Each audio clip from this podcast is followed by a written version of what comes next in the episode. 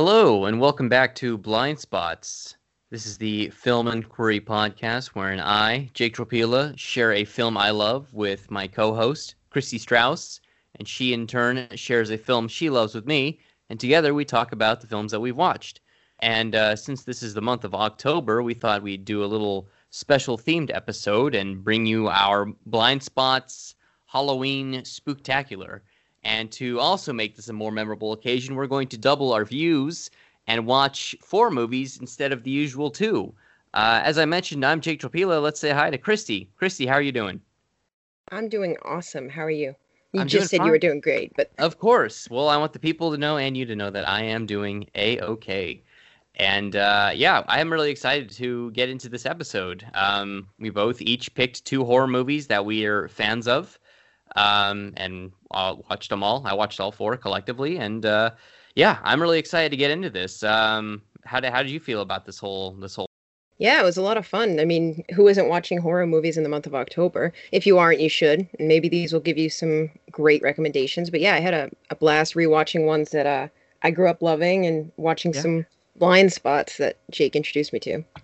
Yeah, yeah, same. I think uh, you know more than any month, this month sort of influences how cinephiles uh, choose what to watch. You know, Halloween gets or Twitter gets festive with their their movie lists and their names and everything is all Halloweened out. So uh, yeah, let's get right into it. Um, to start off, uh, I recommended a film um, that I really like. Uh, it's 1981's The Funhouse, directed by Tobe Hooper.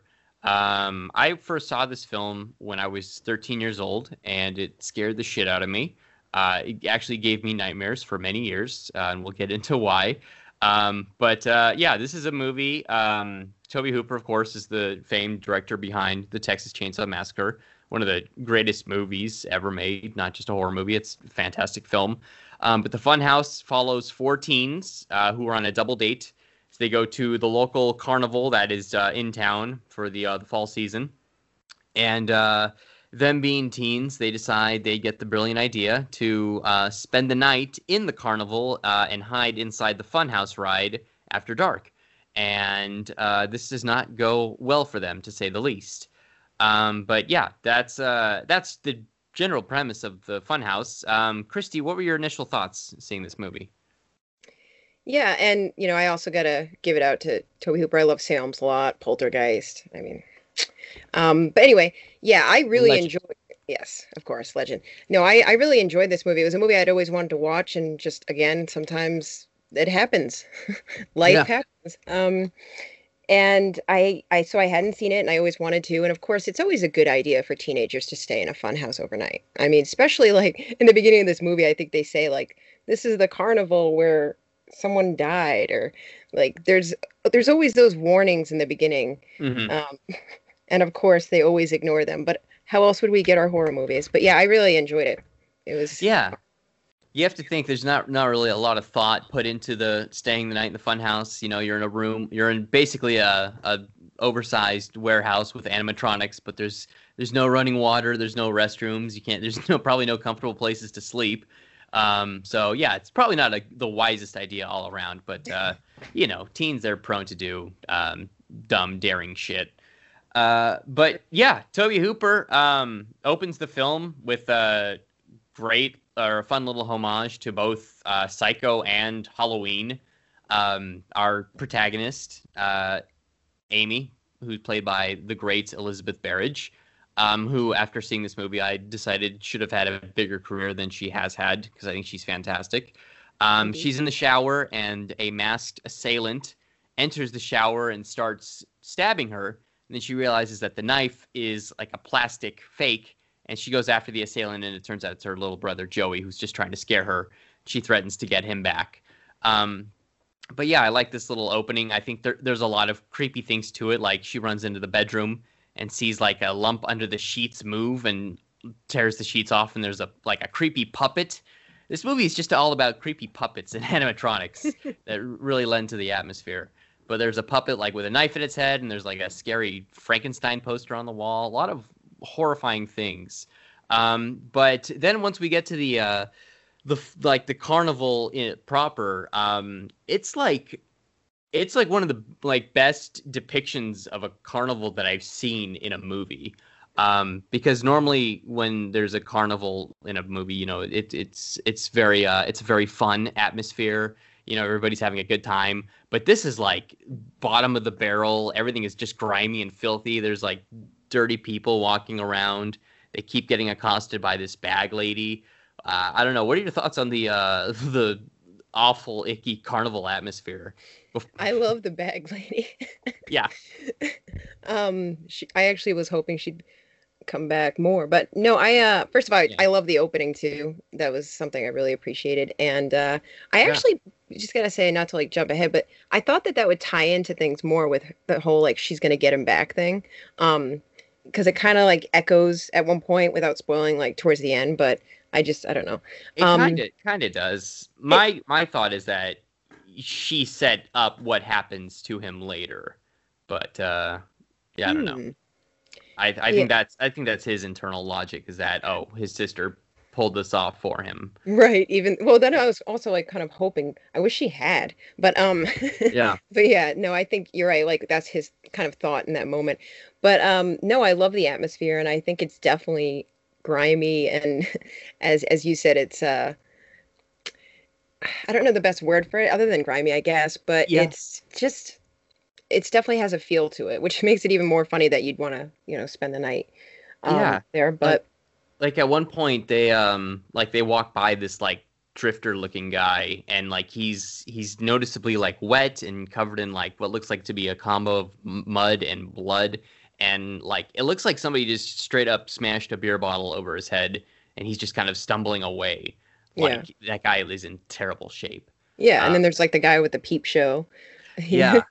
There's well we should mention yeah so there's a, a few characters introduced at the carnival that are very prominent. Um the first is the uh the barker um who's played by kevin conway.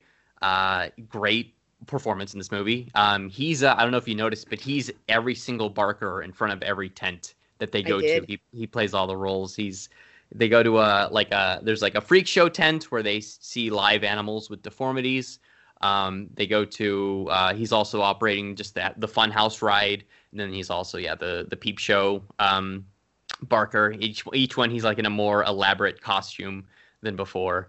Um, but uh, yeah, he's very creepy, and he's also assisted by this like guy in a Frankenstein mask, who is also a prominent part of the second half of the film. Um, but uh, one scene I really want to highlight before we kind of get to the really horrifying stuff is they go to this show um, of this guy, uh, Marco the Magnificent. Uh, and it's William Finley, who is probably best known as the, the titular Phantom in Phantom of the Paradise. He has this show where he uh, brings a young volunteer on stage and he shares like a history lesson about Vlad the Impaler, and then he impales, seemingly impales this woman in the chest Uh, and she like spits out blood and then he opens the coffin and oh she's okay and it turned out to be his daughter. And it was all just it was all a staged bit but it's it's a lot of fun. I really like this moment because just for like these three minutes this actor comes in and kind of steals the movie away in like this very fun and charismatic performance. What did you what did you think about marco the magnificent? I enjoyed it. I was mad at all the people uh, heckling. Heckling is that the right way? Yeah. Like, Oh, like yeah. in the background. I, those people always make me mad. Anyway, it's like you're there for the show. Just you know, enjoy Mm-hmm. it. Like, don't make fun of someone putting a show on. But no, I I, I thought that scene was great. Um, it's just it's not even necessarily something that has to be in the movie, but it does have to be in the movie if that makes any sense. Like, it doesn't really tie into the narrative other than it's just painting a better picture of this carnival atmosphere. Yeah, ex- expect the unexpected, I guess you could say. Um, and yeah, the the heckling does also kind of drive me crazy in movies. Like I feel like the performer would lose it, but he actually he's pretty He pretty keeps his- composed. He keeps his calm. Yeah, he Yeah. doesn't let them rile him. And they should al- they also go to a fortune teller, uh, Madame Zena. Yes, and they're mean her- to her. Yeah, Yes. well, like all the teens are shown like kind of smoking pot in the like behind one of the tents, and so they're all you know mean and goofy and giggly. Um, and we know the stigmas about doing drugs in a horror movie. Right. Yeah. Yeah. you're gonna get it. Yeah, exactly. but um, yeah, so things eventually they do get on the funhouse uh, and they jump off the carts, and so they're stowed away in the ride. And then this is where the uh, the guy in the Frankenstein mask comes, and he- we see that he's actually trying to pay uh, the fortune teller to have sex with him, and he's using the uh, the proceeds from the carnival, and um, he uh, has uh, like an accident where he, he goes before like they can even do it, and so she uh, you know she decides not to sleep with him. And he gets mad wants the money back and kills her in a fit of rage. And the kids are all like in the attic part of the funhouse which i want to kind of t- take a moment just to say this is like the largest the funhouse set is like so bigger than it appears to be. Um, like there's they're up in an attic then there's like a first floor and then at one point they fall through a trapdoor into this vent. So it's like i'm really kind of curious about the construction of this funhouse. It's it's very large and elaborate, which something that I don't know if you've ever been to like a county fair, but they bring these things in and they just kind of build them on the land. It it would not be this huge. Um, no. yeah, it wouldn't be. but uh, yeah, but anyways, the uh, the yeah the and once the um the barker of all the uh the carnival, he finds out that uh, the fortune teller's dead. And he gets mad at his son, and he starts like yelling at him and hitting him, and the son rips his the Frankenstein mask off, and we find oh that he's a, like a deformed monster. And this was the origin of my nightmares was seeing that guy's face when he screams for the first time, like just sent shivers down my spine. Um, uh, it's designed by Rick Baker. It looks fantastic. It still holds up, but yeah, that guy terrified me. I couldn't watch the movie for several years because of that face. His what do you? Scream, you, his scream yeah. is pretty epic. uh, yeah, it's it's it's so uh like I, I like honestly giving you flashbacks to right giving me flashbacks to that evening. I saw it. I like jumped out of my I because I, I, was lying on my bed watching it in my bedroom. Uh, I jumped out of my bed and ran forward because I didn't have a remote, and I ran forward and pushed off the power on my TV set. I I couldn't watch it. That it was that uh, haunting um and which is weird because like i'm kind of sitting at the edge of my seat like oh come on let's see what's under that mask you know you're waiting for the reveal. And yeah. then once it once it pays off.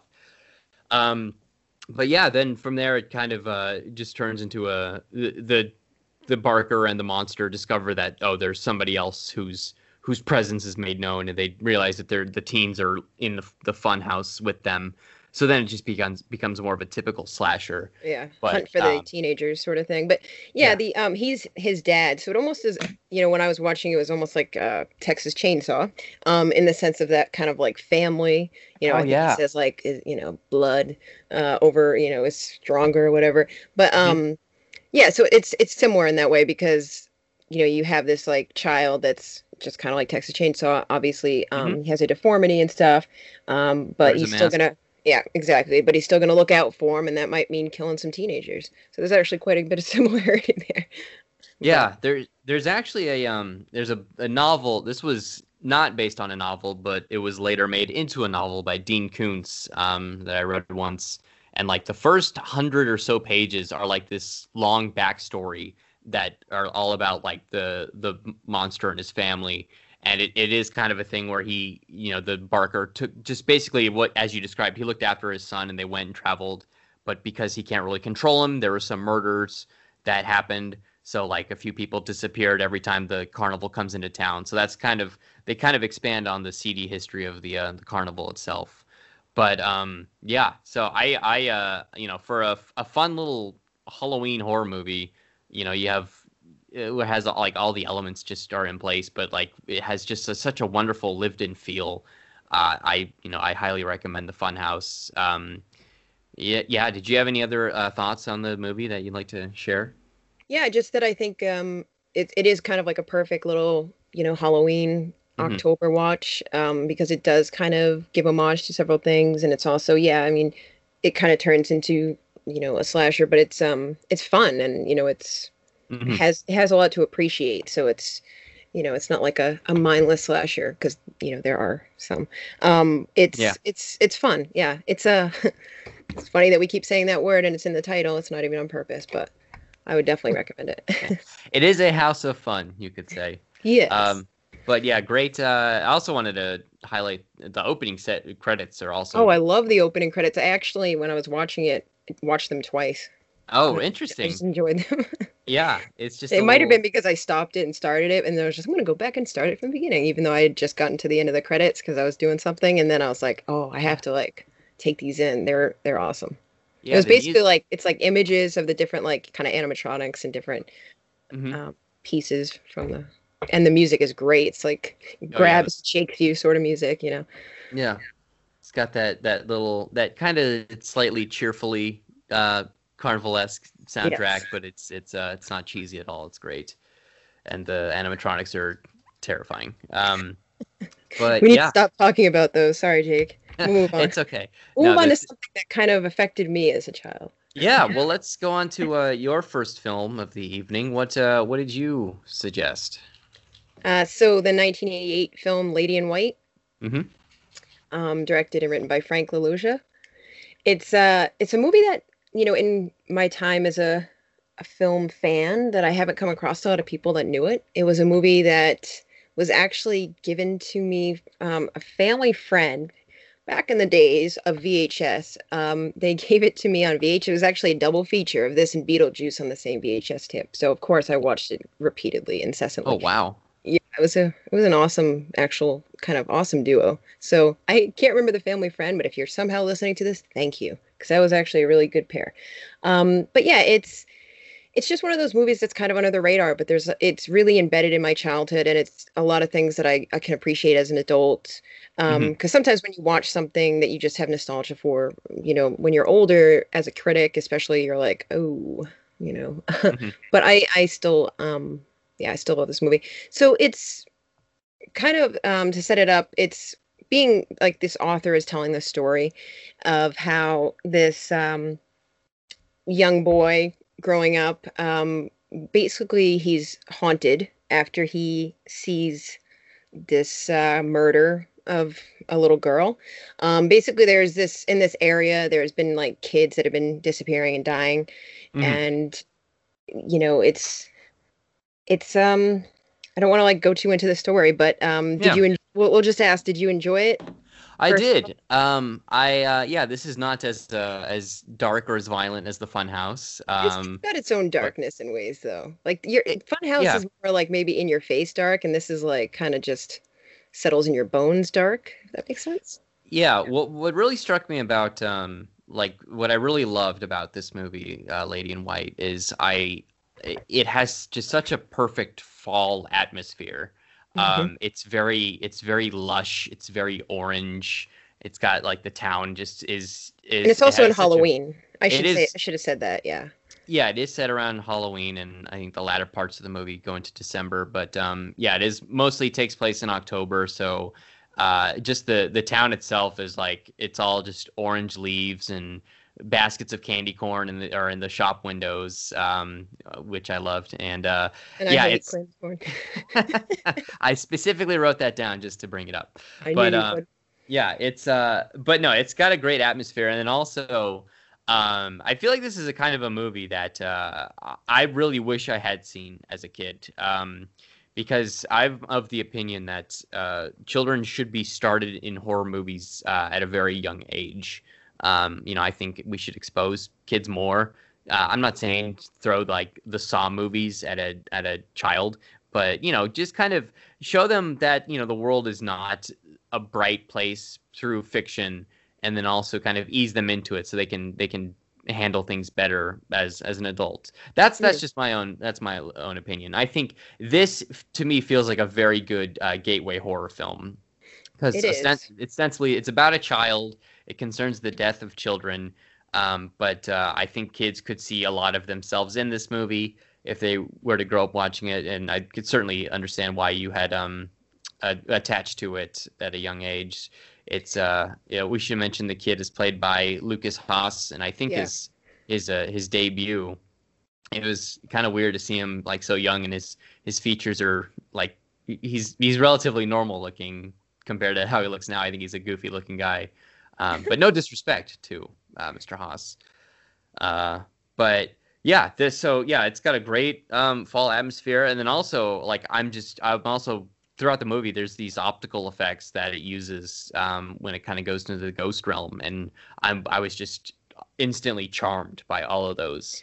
Uh, yeah, there's a real charm to it for sure. And and by the way, it wasn't his debut. He was uh, in Witness, and he was also in some shows. Uh, Remember the Harrison? Have you seen Witness? I've seen Witness. Okay, yes. okay. Just just checking. We're you know we always got to check the blind spots boxes if it comes up, you know, organically. That's true. Good point. Um, yeah. Yeah, and ironically, I actually thought the main character in Funland, uh, Funhouse actually kind of um, was trying to do a Han Solo look a little bit, Harrison Ford, just so. That's so funny you said that. Just to go back to that, Buzz, uh, Amy's date in the movie, he has got like that. He's a bit more of an asshole than Han Solo, who's already kind of a kind of a dick in some aspects. But yeah, he has got that like that ha- the hair and everything. He, I was just thinking that he's like proto Han Solo, but Yeah. uh, Random little connection that was accidental, but yeah, I thought that was. and by the way, Buzz, he did start off like an asshole, but he, in the end, I mean, he actually did. Uh, he was actually less of. He was an asshole, but he was less of a dick as the other guy that was with them, who yeah, was like, Rich, is the real problem because not only does he suggest they stay in the funhouse, but he also we Roth. find out he stole the money from the earnings, which Yeah. doubly makes them want to be killed by the the the Barker and the monster. So he dooms them all basically. But yeah, uh, he does. yeah. Um, but to go back to other kids in peril, so and these this isn't the last time this is going to happen this episode either, by the way. of um, gotta have kids in peril. But yeah, no, I, I watched a lot of horror movies growing up. Um, this wasn't like necessarily the first one I saw either, but it was uh, all very young. But what one of the things I love about this movie, and it's something that also happens with like E.T. or just certain movies I watched as a kid. It has like a certain feel, um, and yeah, this one definitely has, and it just always brings me back to it, even at my age. Like I just I can like go back into that place, and this movie has this fall feel, and it's almost like you know Lukas Haas is great in it too. Um, you know he, him and his brother have this like you know kind of back and forth, like you know he picks on him, you know like general relationship that people have, and y- you know but he's he's pretty happy even though kids when he's reading like this his own scary story which is awesome by the way. I feel like i was that kid in class um tells like a story that's actually trying to creep everyone out and they're just like at first you know lame but then they're like oh this is scary. Um so he's kind of like the weirdo in a sense even though he has a, someone that's a crush on him but you know you just like instantly kind of connect to him you connect to the town um has this like uh it's like an italian family Mhm. um, that has like a really interesting. There's some like humor. There's there's a lot of humor worked in, especially in the beginning. Um, and and you just really like go into that right off the bat pretty early. And so when he sees this, and one of my favorite scenes in the movie when he sees the the ghost and i Mhm. also want to say i love it when ghosts in movies are not e- the evil ones um Mhm. you know because so often you know if there's a spirit in a film unfortunately it tends to be uh the cause of pain but in Right. this in this it's actually just wanting to be seen and he by these bullies um these kids and one of the kids the one is one in big so it's funny to see him be like the bad guy i don't know if you remember that he's like um his best friend in big but anyway so they lock Yeah. him into the like uh what is it like coat closet and yeah, like yeah. behind the classroom. Yeah, so he's stuck there and you know he's terrified obviously and while he's waiting he he like basically sees this little girl come in and she's talking to someone it's like a spirit it's obviously not you don't Mhm. it doesn't look and I love that and I know we talked about this a little bit but I love the look of the spirits too um Yeah. but yeah and he sees her basically get murdered um but you can't see the person that's doing it to her so it's just her being dragged and there's Yeah. just something really like kind of potent about that sequence it's you And- kind of feel like him like on Yeah. the shelf and he's just like shaking watching it And that's a great shot too of just him in the corner and there he's by this window. It's actually like the poster for all the artwork for this movie is just this boy in a he's in a Halloween costume too, so he's got like a, a spooky mask on the top of his head, but he's just kind of cowering in the corner staring at this this haunting image unfolding before him and you're right, it's like a it's a it's a replication of how a murder took place that the spirit is doing, but the actual killer himself is not there. So we're seeing like a, a a spiritual memory, I guess you could say. but then Uh huh. he shows up Yes. yes um to find something that was dropped that Mhm. could incriminate him and so of course there's that whole you know sequence of him trying not to be seen in in the corner, not move, and uh, you know you're kind of holding your breath with him, and he he like slides his mask down, mm-hmm. and it's that that shot like when when the killer you don't know it is yet like flashes the light on him, it's it's super eerie. I think that's one thing too that kind of resonated me when I was a kid. Obviously, like the story is about kids getting killed. I was like yeah. probably like even a little younger than him.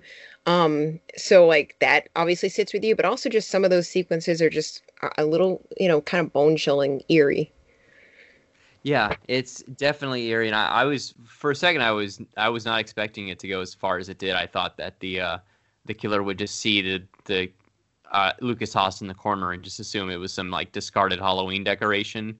But uh, no, he actually tries to actually strangle him in that moment, but he he fails. And then there's this um, there's this subplot where uh, this uh, this I think his name is Willie. He's like the black janitor on uh, the school. He's accused of the attempted murder, and there's this kind of in the background of the film, there's this ongoing trial uh, with him. Um, and but he had nothing to do with it.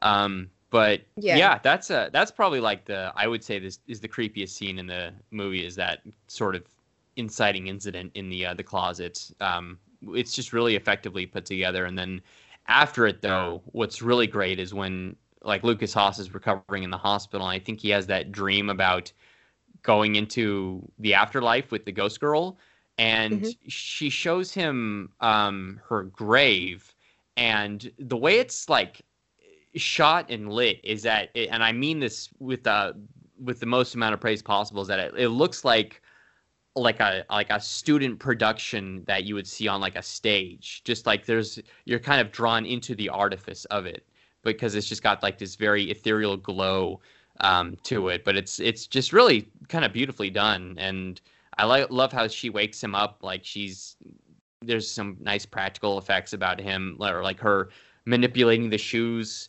um, with her with her hands and feet, and then also like she she breathes on the glass and draws a heart with her finger, and we don't see her do it. We only see the the result of it happening. But um, yeah, like you said, it's a it's a very it's a very unique take on ghosts. Um, and yeah. uh, I think that's uh, that's certainly one of the more memorable aspects about it. Um, yeah. Yeah, and I agree with all that. And you know, when he first sees her, obviously he's terrified because I mm-hmm. mean, that's the general like human response, I suppose.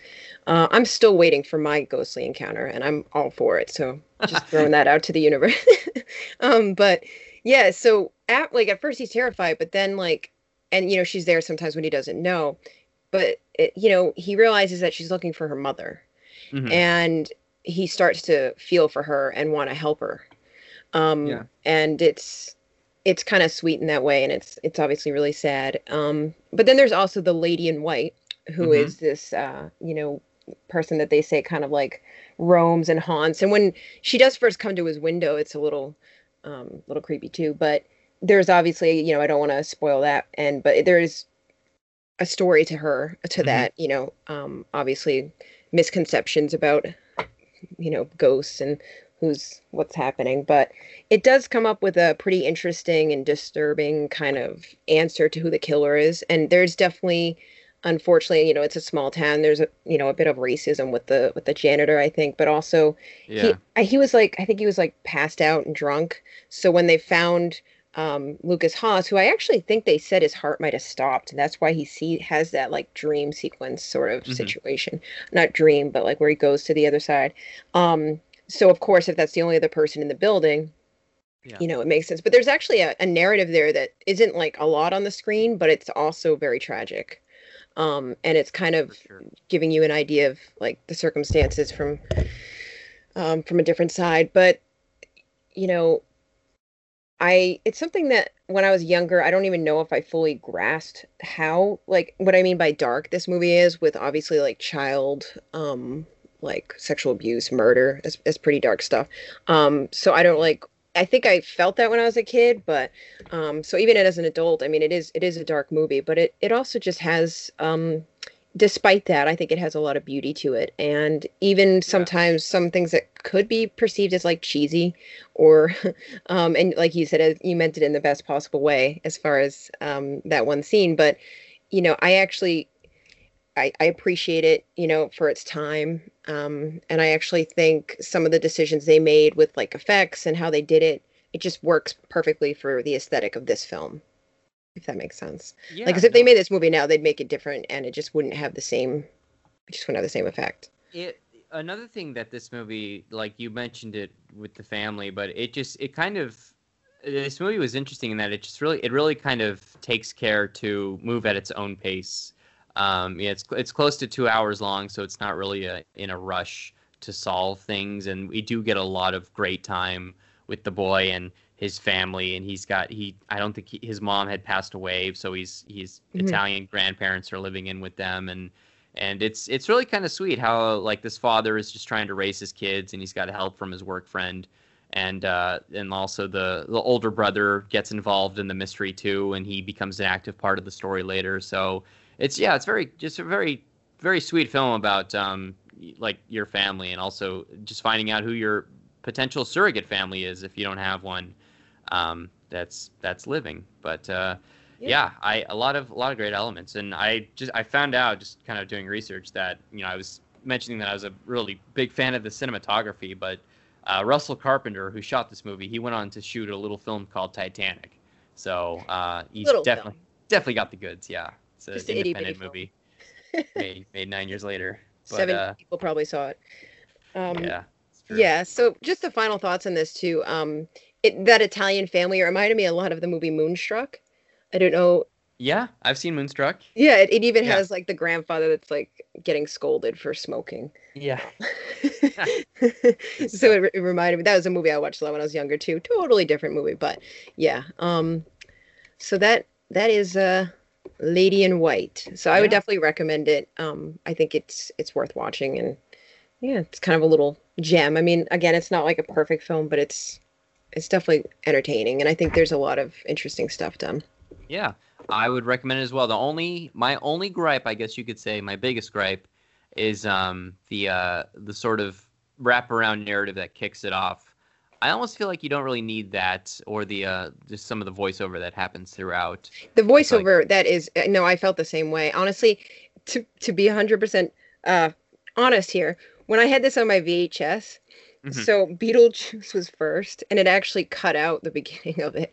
So like when he was Oh. telling this story, he he never had the part where he arrived in town, went to the graveyard. So I like only saw it from like being narrated from when they start showing Lukas Haas. So I actually Yeah. forgot about that whole beginning until I watched it as an adult because I watched it so many times as a kid because that's just what you do. You Yeah. movies over and over.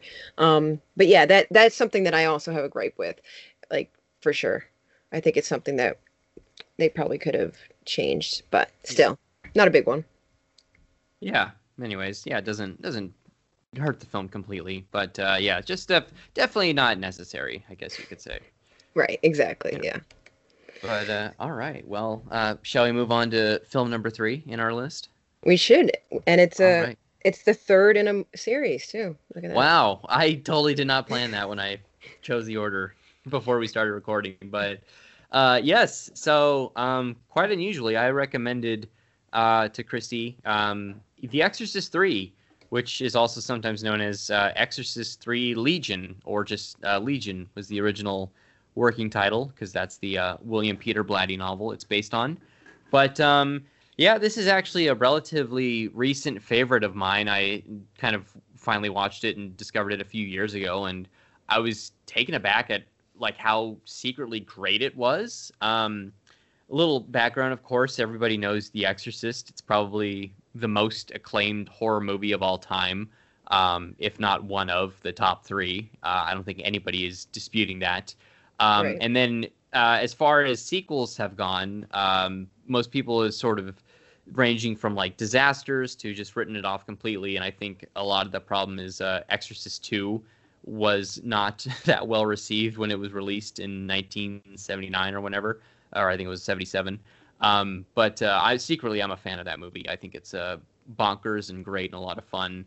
Uh, I think you said you liked it too, right? I did. Yes. Yeah. Yeah. So, um, but yeah, moving on to Exorcist three, uh, which I don't know anybody had if anybody had any faith in when they saw it because it didn't really do well upon release and it sort of received mixed um, box office and critical reviews. but uh, I think lately it's it's been kind of getting its due as a horror movie. Um, and which is yeah why I was thinking this is movie is actually pretty great. But uh, it takes place uh, 15 years after the original Exorcist. Um, in fact, the two characters that we see walking away together at the end of The Exorcist, uh, there's a cop, uh, Lieutenant Kinderman, who's played here by George C. Scott, and a priest, Father Dyer, uh, played by Ed Flanders. Um, we found out that after the events of The Exorcist, they've sort of kept this really strong friendship together throughout all these years. Like they uh, go to the movies together, which is something I always like to see, is when characters go to the movies and movies. Um, and uh, there was this recent murder of um, there was this black boy who was like volunteering for um, I think it was like a police unit or something. He was asking for donations. He's mm-hmm. like murdered and his body is desecrated inside of a church. Um, and so uh, George C. Scott is investigating it. And then not too long after, his own priest friend, Father Dyer, is also killed. And um, the manner in which he's killed is like completely otherworldly because he's in a hospital bed for like a routine surgery or checkup and like all the blood in his body was drained from it and put into jars but none of it was spilled uh, except to write a message on the wall which is um, it's a wonderful life which was like yeah. the movie he was watching the other day well it's the um, movie they always see together or yeah. a movie they have seen it's his favorite movie he's seen it the most yeah yeah so you always want to see that when it's in yeah. theaters and and so, yeah, so uh, the movie is basically George C. Scott investigating what's causing these uh, murders because there's there's no there's no possible way any human could commit them just the way that they're carried out. There has to be some supernatural force at work, which he's not he's not exactly a God fearing man, but um, it's it's definitely you know something that troubles him. And uh, there's this character who's introduced as Patient X. And in some forms, he looks like uh, Father Damien Karras, who is the priest that sacrifices himself at the end of The Exorcist. But in other forms, he also looks like a deceased serial killer who is known as the Gemini Killer. And here he's played by Brad Dourif. Excuse my pronunciation. Brad um, Dourif. Brad Dourif. Um, and I, yeah, I want to stop you though, because also before we like go into that the reason that these murders are like resonating with him is because they're the same as the Gemini killer, someone yes. who passed away, and that was a case that he worked on. He was he was he was put in the electric chair. He died. So he there's no way because there's certain details about the murders that were never mm-hmm. leaked mm-hmm. or they were leaked wrong to yeah. try to like limit people who obviously like calling in it's me or whatever and they're not the case because they don't know the real details, which makes sense. Right. So when he starts seeing these murders with specific things like "It's a Wonderful Life" has two L's, or you know, like a certain finger's cut off, he's like, you know, this is way too similar to the Gemini Killer, and that's also why it's, um, you know, really obviously bothering him. And when he yeah. loses his best uh, good friend too, but like, Definitely. yeah. So then it kind of sets up the story to be in this hospital too, which is interesting because like once, basically, he realizes once his friends uh, the priest is killed, it had to have been someone in the hospital, and that's why they like kind of put the focus on patient X, just to yeah. There's a, there's also this um this old woman who like passed out in the hallway near mm-hmm. the the priest's room within like the exact hour time frame that he would have been killed because he gets regular medications and so she's also a suspect for a while but she's just a she's just a frail old woman and he, like again she can't possibly do like such an exact method of just draining a man's blood and bottling up neatly without spilling anything. Um, so then, right. yeah, you wonder is the devil at play, and that's where this this great sequence between uh, Brad Dourif uh, and uh, George C. Scott happens, where he interrogates him inside this cell, and like. Uh, Brad Dourif's an actor I've always loved, but I think he's the best he's ever been here. Um, it's probably my favorite performance of his. Uh, he's he's just so fantastic, and there's there's like some some slight modulation happening with his voice, so it sounds demonic and deeper. But just the way he like delivers every line, he just is just it, it's fantastic. What do you? Let me. I'm going too far ahead into this movie. Christy, what are your thoughts on Exorcist Three? It's okay, Jake. This is the third one we've done. So sorry. Um no, I I really enjoyed it. Um there's there's a lot I want to dissect, but I will talk about Brad Dourif first. Um Hmm. sorry, just gonna keep making fun of you for that. So I'm saying it right. I don't know what you're talking about. I don't know. Maybe someone can tell us what's what's accurate. No, you know, it is interesting. He's um he's amazing in this and he's done so many great roles. Like I was obviously like I love him as Billy Bibbit, Worm Tongue, Chucky. Um but you know, this is kind of and he's done plenty of like horror or like not necessarily the good guy, but mm-hmm. it's awesome his voice changes. He sings at one point high pitched and then it goes low and obviously they add some effect to that, but I think he's pretty good at just move like changing his voice around a little bit too. But I love the sequence with George C. Scott and him, and it keeps changing like from what the audience is seeing to what he's seeing because he's seeing as Damien. I don't know if he like 'cause I I'm pretty positive the way that they make it seem like he's still seeing him as Damien, even though we recognize that it's Dourif. Mhm. But there's this amazing shot. They're on opposite sides of the cell, and there's like it's totally dark, but there's these two lights coming in from these two windows. It's just shining on them, Yeah. and it's just I I love that. And something else I want to bring up, even Mhm. though the priest does die, and that's a big catalyst for a lot of things. Um, the conversations like this movie was actually kind of more f- just funnier than I expected.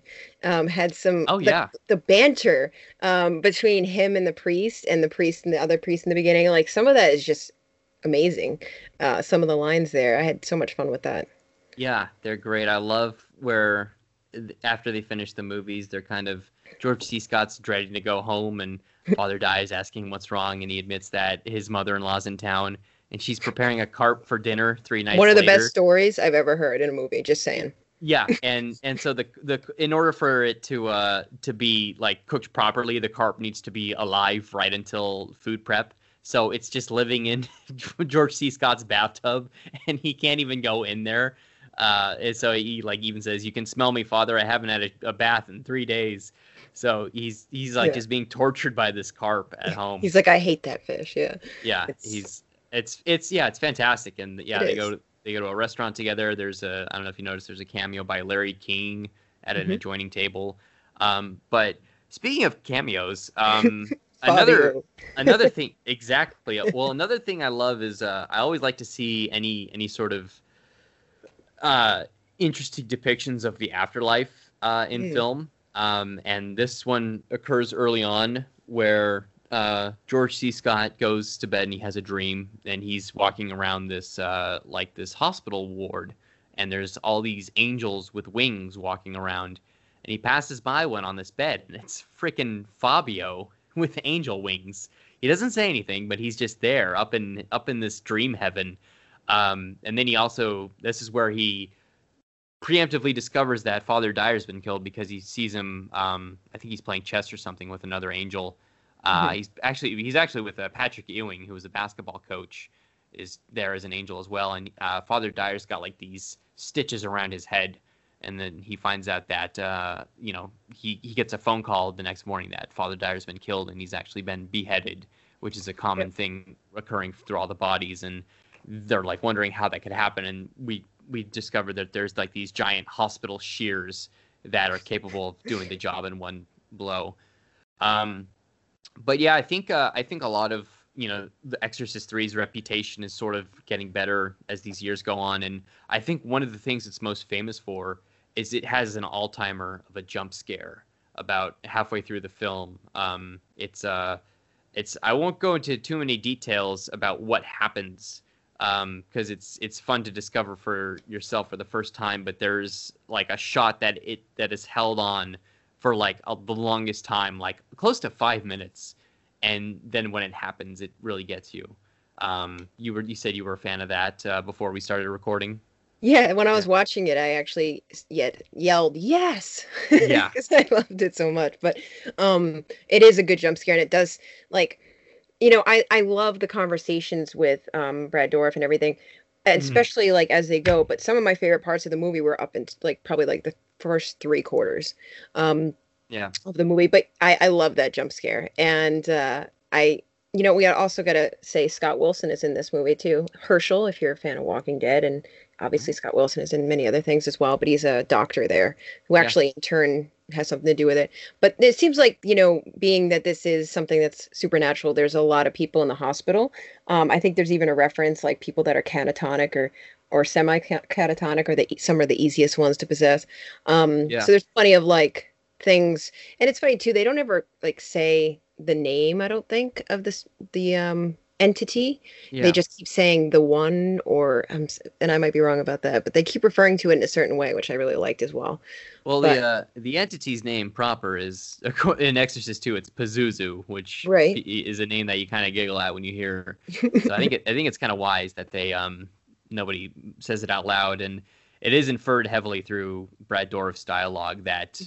he's you know the reason he's doing this is he's talking about he makes kind of specific references to Regan MacNeil's Exorcist from the 1st mm-hmm. movie, where he talks about like he's he goes into that monologue and he's like certain parties are unhappy the removal from a child's body. And, yes. So it's obviously like the same, but I just love the way that they talk about it. Like yeah. certain parties, like it's like they don't want to throw that out there for some reason.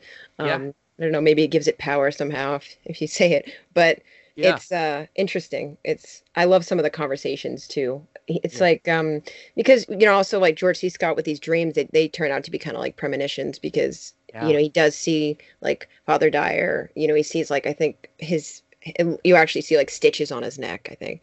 Yeah um and he sees the boy too in the beginning. That's so there right, are you know kind of premonitions to that. And i do love that there is a lot of connective kind of tissue to the first one even if it isn't yes like you don't necessarily have to watch yeah. it. I don't know if you haven't watched the first Exorcist, do it, but still, you oh, know, yeah. I, I like those little things, you know, those little nudges here and there that remind you of it. Um, and also, I don't know if I commented on this, but the whole like removal of blood thing into the jars was awesome. Yeah, I love that. It's so cool. I know that makes me sound like a creep, but I just thought it was really cool. Um, it's it's weird how you yeah we describe it and it just sounds like this horrifying movie, but not a lot happens in the way of violence on screen. Right. It's all inferred. Mm-hmm. Um, and going back to like the connections to the first Exorcist, I mean, I mentioned that the the person that um, George C. Scott frequently interrogates in the cell, he also occasionally looks like Father Karras, and the actor who played him, Jason Miller, actually returns in this movie. And I think that helps solidify the connection. And also, uh, we should mention that not only is this based off of a William Peter Blatty novel, but he actually directed the film. Yes. Um, and it was actually kind of a troubled production because he was going for a um, he wanted a more low key approach to the the story, but uh, the studio kind of wanted something more extravagant. So I actually watched both the director's cut and the theatrical for um, for you know this conversation we're having, and the the differences in a lot of key moments are stark. Like the the ending of the director's cut, it just kind of is a it's kind of more of just a like there's no pomp and circumstance to it but in the theatrical cut we almost basically get like another extended exorcism sequence happening in this cell um, but uh, yeah there's there's like none of that extravagant stuff is in the director's cut so it was it was like these compromises i guess he had to make to have the movie released but uh, the the Scream Factory Blu-ray, if you are curious, it has both cuts. Uh, okay. Which yeah, it has to they didn't have the masters of the original version, so they had to restore it using old VHS tapes. So the, the quality is not as good on the director's cut. But uh, I still love cool. the yeah, I still love the the theatrical cut though. I, even the changes they made, I think it's great. And uh, Exorcist Two is great, and I hope you all see it and think so as well. And uh, yeah. and and go watch uh, go watch Exorcist Two again. It's not as bad as you may remember. um, yeah, and uh, I didn't know Damien returned. I it's funny when I say that I feel like I'm talking about the Omen, um, but I didn't expect that character to come back. And I when I watch one of the movies that we that you Same, recommend, yeah. I try not to read much about it if I didn't already know something. And somehow I didn't know, so it was pretty amazing when he first was shown. I was like, kind of like, yay! Um, yeah. so that I, was great. Yeah, I was exact same way. I anytime I go seek out something new, I I just try to turn off as much around the film as possible so I can go in as fresh as I could. And and I apologize to the listeners out there who are the same way, and we've told you most of this movie. but uh, there's still plenty to discover. And uh, yeah, Jason Miller returning is uh, one of them. Um, but uh, yeah, that's uh, I think that's all I have for Exorcist three, other than go watch it as fast as you can, along with the other two movies we mentioned. But uh, yeah, Christy, do you want to bring us home with uh, our fourth film for the night? Yeah, and I'll just say, you know, it's always an excellent day for an exorcism. Um, Ah, yeah. and we did talk a lot about it, but I assure you, there's plenty to, to be discovered. And I really did enjoy it. My, like I said, my only gripe, if we're doing that, would be the um, the final act, sort of. But I That's think with fair, yeah. exorcism movies, that sometimes happens, um, too. But uh, that I don't yeah. always. I- I feel like it's hard to uh, end a movie, you know. It, yeah. it is hard. So, ironically, um, not planned, but the last movie, because this was kind of discussed a while ago, was The Witches, um, not the new one, obviously. Um, so this is from 1990, um, uh, directed by Nicolas Roeg, and it was a movie again that I grew up on. I have not seen the new one yet, so I can't have any commentary on that. But this is a movie that I watched as a kid, I loved as a kid, but also, you know, creep me the hell out. Um, and it's again kids in peril. So, um, yeah. So basically, if if you don't know this story, um, you know, it's based on a a book from uh, Roald Dahl. So obviously, it's going to be kind of weird. But basically, this young boy stays in a hotel in England with his grandmother. Um, the young boy is Luke. Um, Jasen Fisher, I think. Um, but yeah, and basically while they're there, and they have this like cute relationship. Um, I think his parents had passed away, so he he lives with his grandma. Um, and basically while he's at the hotel, he accidentally sees a clan of witches. Um, it's kind of like a convention, I think. And the thing is, you know, his grandmother believes in witches. She says that she had an experience. I don't want to go too deep into it, but you know, when she was a girl and that she believes that they're real. So it's already something that, you know, eh, kind of like in his head. And then so when he actually sees it and he sees the Grand High Witch, who is Anjelica Huston, um, basically like lay out her evil plot Mhm. as as villains often do, but they didn't know anyone was watching this time. Um, he gets himself in a kind of a pickle, I guess you could say, and kind of caught in a mousetrap. Boom, boom. ch. Sorry, that I had to lay that out. Um, Ah, I'm so funny.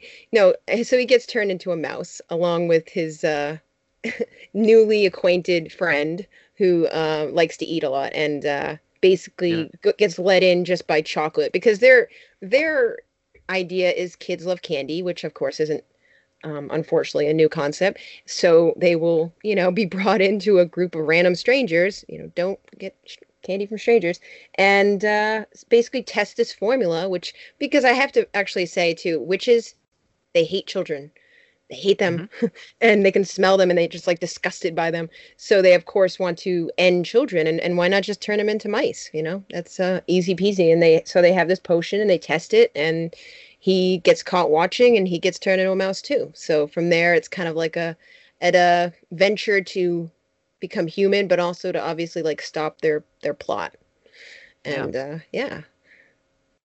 yeah. So I, I mean, yeah, that's uh, that's the that's the gist of it. Um, It. I've always so this is a film unlike uh, Lady in White, which I actually had never heard of uh, before Christy suggested it to me. Um, I've always had The Witches on my radar. Um, I'm a big fan of Nicolas Roeg. I love Walkabout. I love performance. Uh, Don't Look Now is a fantastic horror movie. If you're still looking for any late seasonal recommendations, uh, and I love uh, The Man Who Fell to Earth with David Bowie. Um, so he's made several films that I'm a fan of, and uh, it, it was interesting going into this one because I mean, not only is this ostensibly uh, a kids' film, um, but although I think a lot of adults can still appreciate it, and we'll get on get into that in a second. Uh, but it's also based off of a Roald Dahl novel, and um, it's produced and has several uh, effects by Jim Henson, um, which are uh, let me just just to get right into that are extraordinary throughout Yes. like a, a part of me I, I I should say right off the bat I loved this movie. Um, I I thought it was you know it was great. I've always heard about it. I knew it was about witches turning boys into mice. That was all I knew. But yeah, it was it, it is all kinds of awesome, and particularly because of Jim Henson's uh, puppetry effects hold up so well. Like the mice, it's it cuts between like real shots of mice to uh, these great animatronic mice to maybe like puppet mice that speak, and it all it, it just makes me like wish for these special effects to return because they're I just know. so they're so good. I I'm probably never going to watch the new Anne Hathaway Robert Zemeckis witches because I just know it's going to be CGI mice the whole time. It's gonna it's gonna be a bummer. Um, but yeah, this but yeah, this is great. Anjelica Huston is just sinks her fangs into this role. She's fantastic. Um, and she has such a she has such a great sequence inside of the the banquet hall where she actually she's her front is like they're part of this uh uh women against uh, like abused children. I forgot the the initials for the acronym, but uh they're actually that's actually the opposite of what they're trying to do. They're trying to turn children into mice through this special potion that they're distributing to all the witches so they can scatter uh, across. Basically, at the end of the film, we not not really a spoiler, but we find out she's got she's in contact with all the witches around the world, so they can try to you know in, ensnare all the children and kill them. And yeah, this movie gets really dark. Um, again, this goes back to my thing about how young kids should be exposed to horror movies. Not exactly this extreme stuff, but I think stuff like this is perfect, where it kind of leaves this indelible mark on their tragic little minds. Um, and uh, yeah, you don't want to see wishes witches stomping on children that are in mice form. But Yeah. um, but yeah, Uh, this movie's great. I uh, I was I was I was just enthusiastic watching it the entire time. Yeah, well, that's that's the thing about it too. It's a lot of fun, and I, you know, anytime Jim Henson too, it's it's always going to be amazing. And I really love the effects, and you know, these these witches also like wear masks, um, Yeah. and wigs. They're actually like bald, long Hell yeah. fingered, and they're actually like kind of terrifying. You know, um, Yeah. of course, and you know, The, oh, uh, and it's uh, by the way, it's the Royal Society of Prevention of Cruelty to Children. That's what it is. Yes. RSPCC. um, but yeah, yeah, it's one of those movies again, and also there's a lot of like humor too with like the commentary of the two kids as mice and kind of like getting the grandma to like help them. She's like doing her own little mission, walking around with the mice in her bag, and Yeah. um, you know, grandma, just like it's it's funny. I love I do that all the time. I don't even know why. Um, but it's it's just really fun, funny, and also terrifying. You know, it's it's got a lot to it, and there's a lot of creepy s- scenes too. We actually talked about it um for our, you know mutual site film inquiry roundtable that we did on video about the scene um like where basically the witches like put like a little kid in in this like picture uh for eternity.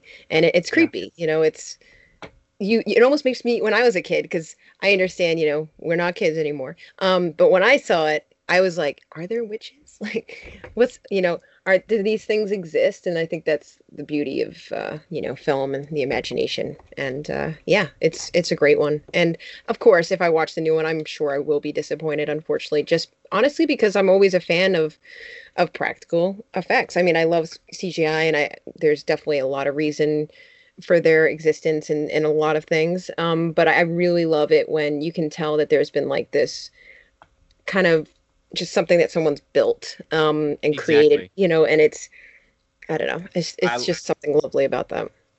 Yeah, the way I can sum it up is that I just I love seeing the tactile craft on screen. yes. Um, you know, seeing uh, computer animators pat themselves on the back with swift motion, fluid motion of uh, of generated images does not excite me at all as much as as just as two mou- mice running through a hotel. I mean, that's that's the good stuff. Um, right yeah yeah, not to discredit the you know obviously like m- immense talent that it takes to create a lot of the special effects but but Well, also you that's know like the the thing too is that it's like the special effects crew could be like a dozen people puppeteering a mouse, but like for a, a Zemeckis movie, there's probably ten thousand people in the post production unit making sure all the CG is rendered. That's true. That's true. But you know, and and also that's that's kind of what I love about it too, because I feel like if it was that case, those twelve people like really put their stamp on this film. Like they Yeah, and, and I, I love that. You know, um, obviously Jim Henson. There's a lot of things to to love about his creations, and and a lot of it is the practical effects. And some of my favorite horror movies really, you know, the thing really rely on some amazingly like built, uh, just practical effects. So I'm always a fan. And yeah, mice running down the hall, kind of, you know, chatting back and forth. One of them wanting to just do nothing but eat. that gets me every time. I do like the little foreshadowing where uh, the the I forget his name. No, this is oh Bruno. Bruno, Bruno. is the uh, the Bruno. kid. He's, he's eating all the food that they're laying out. He's kind of just nibbling it. The and, buffet, basically. Yeah, yeah. he's, he's loving it. Nibbling it and putting it back. And uh, uh, we didn't mention that um, in a very like straight man role, Rowan Atkinson is in this movie. Um, yes. He's the manager of the uh, the hotel, and um, he's funny. Yeah, he's good. And uh, there's they there's this kind of funny, clever little foreshadowing where they say, I think there was a mouse nibbling at the uh, at the food in the buffet, and then Bruno, of course, is the first boy who gets turned into a mouse. Um, which, if I were to see that, that like his transformation sequence, uh, that like coupled with um, Anjelica Huston in her Grand High Witch makeup, mm-hmm. that probably would have terrified me if I saw it as a kid.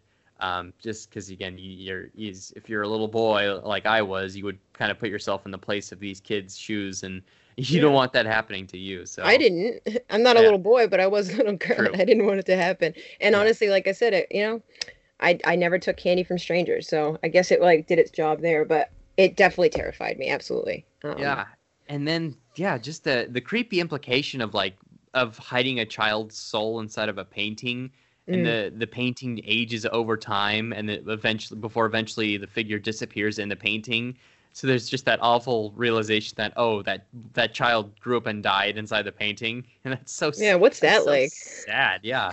What's a painting life like? oh man, I never want to find out. Uh, uh. Dorian Gray, I am not. Um, but uh, yeah, uh, I've I've got nothing but just just praise for this movie, and uh, I think uh, uh the ending kind of sets it up for what could have been a really fun sequel. But uh, you know, every time I think of a sequel, the only thing that comes to mind is Hansel and Gretel Witch Hunters, which is a piece right. of shit. yeah, um, and I have to say, you know, not to spoil, but there is a good witch because there's always there's always got to be one amongst the group, you know. Yeah. Uh, so it it does leave a interesting. It would have been fun to see what they did if they had done a sequel, but alas, now we just have the uh, remake like we do everything else, and you know, what are you gonna do? But definitely venture yeah. out and watch this one because it, it's something I watch every. Well, I watch it pretty frequently, but all my favorite movies I watch frequently, which is way too many to count. But it's definitely a good one for this time of year too, just because it does have the, you know, it's got it's a dark kind of fantasy. It has like mm-hmm. horrific elements. It's you know got witches and it's uh it's a lot of fun. It's definitely worth a watch if you haven't seen it yet. And it's interesting, by the way, just for our many listeners, we didn't intend on randomly like going back and forth chronologically with our movies, but it just worked out that way. And I think this is a this is a good one to end on. Yeah, and uh, again, also we were not trying to. This is not a tie-in to the release of the Zemeckis film. Yeah, uh, we're not getting paid by Zemeckis, even though was... we just said we're not watching it.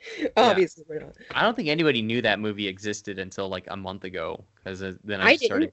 I had yeah. no idea until I saw the trailer, and I actually saw it trending, and I was like, "What is this?" And then yeah. I was so surprised when it was like a month from now or whatever. It's like, "Whoa, that it's was so sneaky. weird." There's like no surprises for a lot of movies anymore. Um, it you it's things just are announced and come out on streaming within a month.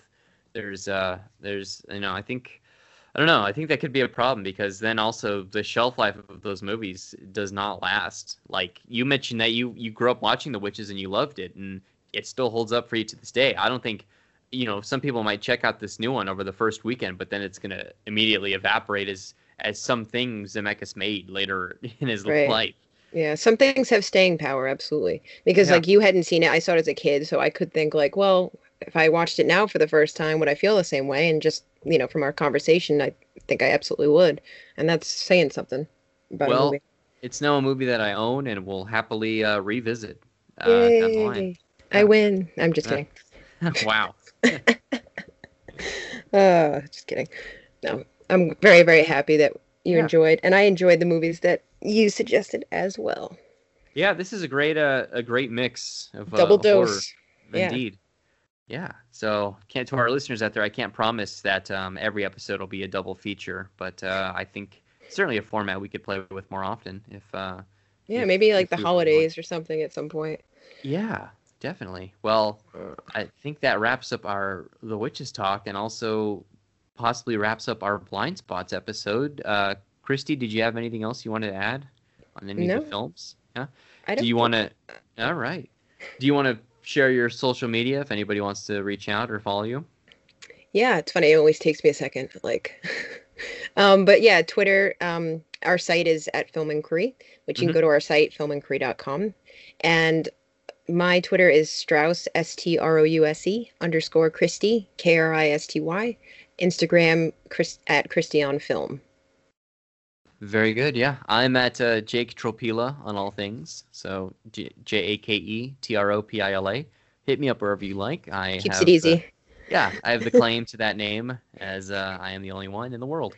Um, but yeah, that's it for uh, this episode of Blind Spots. Again, thank you very much for listening. Uh, we hope. Let us know what you think about these movies if you have not seen them, or if you do go see them because of our recommendations. Uh, let us know what you think. We'd like to hear from you. You can tweet at us, you can write to the website, or you can leave us a positive review on uh, iTunes or wherever you get your podcasts. Uh, we would love to see more five star reviews. Oh, for Um, sure. I'm smiling right now. Just Yeah. me with my hands under my chin, please. Yeah. But no, please give us comments and feedback and let us know what these what you think. It's it's amazing too. You know, we don't always intentionally obviously do this, but these four movies are very different. Like as different for kind of movies in the Halloweenish like October watch type of vibe that you could pick, which is pretty Yeah. cool. Yeah, we had a nice little uh, variety. We got our uh, we got our our I'm not I'm not gonna recount recount them all, but you know, there's like we got supernatural horror, we got our our kid nightmare fuel, we got our just our grimy slasher. You know, there's a nice a nice mix. So something for Yeah. everybody if if you don't want to see everything. Yeah, But, a little um, potpourri. Yeah, potpourri of horror. Very nice. That's the subtitle for this week's episode. But uh, yeah, well, uh, thanks again for uh, listening, everybody. Uh, we will uh, see you next time on Blind Spots. Yeah, take care. Thank you. Did you ever